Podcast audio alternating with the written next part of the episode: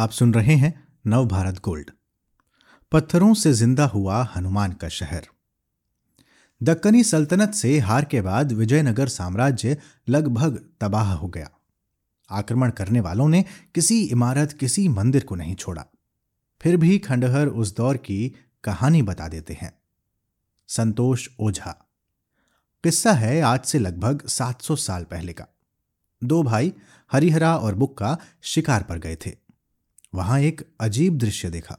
कोई शिकारी कुत्ता किसी खरगोश को दौड़ा रहा था। अचानक खरगोश पलटा और उसने कुत्ते पर ही हमला बोल दिया। कुत्ते को दुम दबाकर भागना पड़ा। दोनों भाइयों ने यह बात अपने गुरु विद्यारण्य को बताई। गुरु को इस घटना में शुभ संकेत दिखा। उन्होंने अपने शिष्यों को उस जगह एक शहर बसाने की आज्ञा दी। इस शहर को हम आज हम्पी नाम से जानते हैं, लेकिन पहले इसका नाम पड़ा था विजयनगर।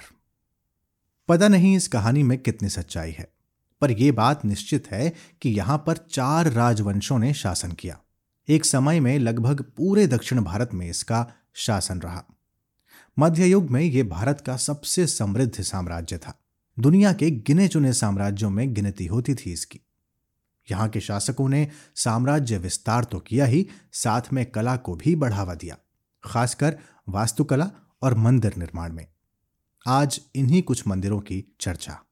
लेकिन पहले आपको यह बताना सही रहेगा कि प्राचीन काल में हम्पी क्षेत्र का नाम था किशकिंधा अपने वनवास के दौरान सीता की खोज में राम और लक्ष्मण यहाँ पधारे थे। यहीं पर उन्होंने सुग्रीव को राज्य सिंहासन दिलाने में मदद की थी। यहीं पर हनुमान उनसे जुड़े। ये जगह हनुमान का जन्म स्थान है। रामायण संबंधी अनेक स्थल हैं यहाँ। इनकी चर्चा और कभी। हम्पी यात्रा के पहले मैंने यहाँ के बारे में कुछ जानकारी जुटाई थी। सोचा था कि सब कुछ समझ गया हूँ, पर जब वहाँ पहुँचा तो दो चीज़ों के लिए बिल्कुल तैयार नहीं था। एक, सारे क्षेत्र में लाखों लाख बड़ी बड़ी चट्टाने। कुछ छोटी तो कुछ इतनी बड़ी कि कोई आदमी इनके पास खड़ा हो जाए तो बिल्कुल बौना लगे। दूसरा ये कि पुराने खंडहर और मंदिर लगभग 40 वर्ग किलोमीटर में फैले हैं। ऐसा नहीं है कि आप एक गेट से प्रवेश करें और टहलते हुए सारा कुछ देख लें। हमारे पास अपनी कार थी तो घूमने में सहूलियत हुई। वैसे यहाँ आप किराए पर स्कूटर और साइकिल भी ले सकते हैं। लेकिन ठीक से घूमने के लिए कम से कम दो तीन दिन तो चाहिए ही। एक से एक सुंदर मंदिर और भवन, वहीं मिलने वाली चट्टानों से बने हुए। चट्टान का हर टुकड़ा बिल्कुल सावधानी और प्यार से महीन तराशा हुआ। हमारे गाइड प्रकाश शेट्टी ने बताया कि चट्टान को छोटे टुकड़ों को काटने के लिए वास्तुकारों की अपनी शैली थी। वो पहले करीने से चट्टान पर छेद करते, उन छेदों में लकड़ी के टुकड़े डालकर उसे पानी से गीला कर देते। गीली लकड़ी फैल जाती और चट्टान को थोड़ा कमज़ोर कर देती। इस पर प्रहार कर चट्टान को तोड़ना आसान हो जाता। इन्हीं चट्टानों पर कलात्मक तराशी की जाती है भवन निर्माण के लिए।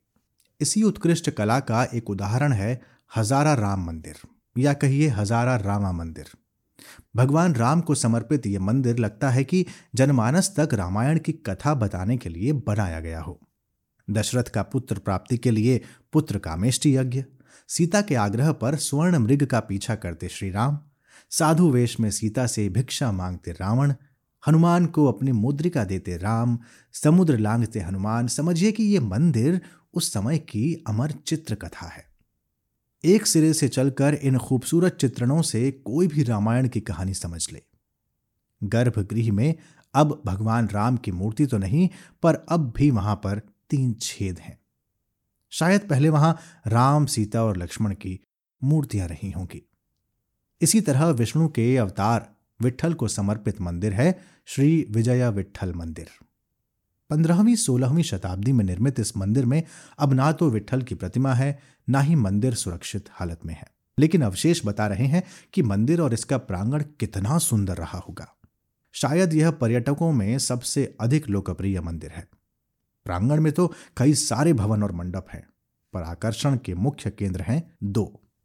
पहला तो मंदिर के सामने खड़ा पत्थर से तराशा हुआ एक विशाल कायरथ इसका चित्र आपको नए वाले पचास रुपए के नोट पर दिखेगा।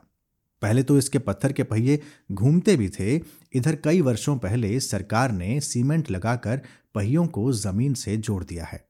रथ के चारों ओर लोहे की चेन से एक अहाता सा भी बना दिया गया है। दूसरा आकर्षण है रंग मंडप के संगीतमय स्तंभ।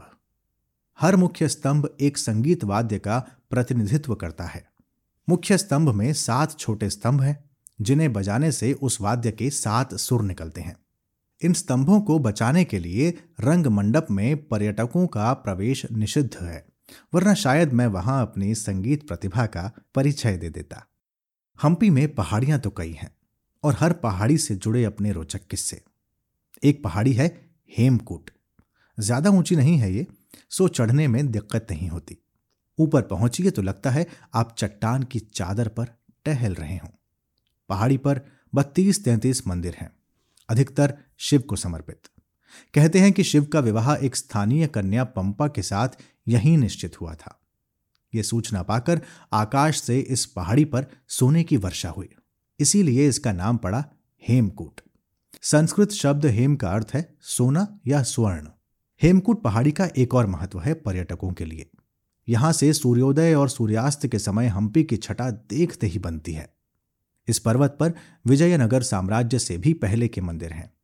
हमारे गाइड ने पाँच तरीके के मंदिर हमें बताए। चालुक्य, होयसल, सोल, विजयनगर साम्राज्य के समय में निर्मित मंदिर और जैन मंदिर। हेमकूट पहाड़ी के पास ही गणेश की दो प्रतिमाएँ हैं, दोनों अलग अलग मंडपों में। ढाई मीटर की प्रतिमा को लोग ससी वेकालु गणेश कहते हैं। पास में ही है साढ़े चार मीटर ऊँची कडाले किलू गणेश की मूर्ति। कन्नड़ में ससिवेकालू कहते हैं, सरसों यानी राई के बीज को, और कडाले कालू कहते हैं, मूंगफली को। मैंने सोचा शायद प्रतिमाओं के आकार पर ये नाम आधारित होंगे। सरसों वाले गणेश जी छोटे हैं और मूंगफली वाले उससे बड़े। गाइड ने बताया कि ये नाम पड़े हैं उन व्यापारियों पर जिन्होंने इन प्रतिमाओं के लिए दान दिया था, सरसों और मूंगफली के व्यापारी। हेमकूट पहाड़ी से दर्शन होता है विरूपाक्ष मंदिर का। सातवीं शताब्दी से अब तक, यानी लगभग 1400 वर्षों से, अनवरत इस मंदिर में विरूपाक्ष देवता की पूजा हो रही है। शिव के ही एक रूप है विरूपाक्ष देवता। शिव के साथ यहाँ पर उनकी दो पत्नियों की भी प्रतिमाएँ हैं, पंपा देवी और भुवनेश्वरी देवी। विजयनगर साम्राज्य के सबसे शक्तिशाली सम्राट कृष्णदेव राय इस मंदिर के बड़े भक्त थे। इस मंदिर के प्रांगण में कई सारे गोपुर और मंडप उन्होंने जोड़े। सन 1565 में विजयनगर साम्राज्य लगभग समाप्त सा हो गया। तालीकोटा के युद्ध में उसकी दक्कनी सल्तनत से हार हुई। आतताइयों ने तालीकोटा से लगभग 200 किलोमीटर दक्षिण स्थित विजयनगर घुसकर वहाँ के मंदिरों और इमारतों को बुरी तरह तहस नहस कर दिया। फिर भी जो खंडहर बचे हैं, वो बताते हैं कि विजयनगर साम्राज्य में वास्तुकला कितनी समृद्ध थी। इस तरह के और दिलचस्प पॉडकास्ट सुनने के लिए विश्व की सर्वश्रेष्ठ Hindi infotainment service Nav Bharat gold पर लॉगिन कीजिए। गोल्ड के पॉडकास्ट का खजाना मिलेगा नव भारत गोल्ड डॉट कॉम पर।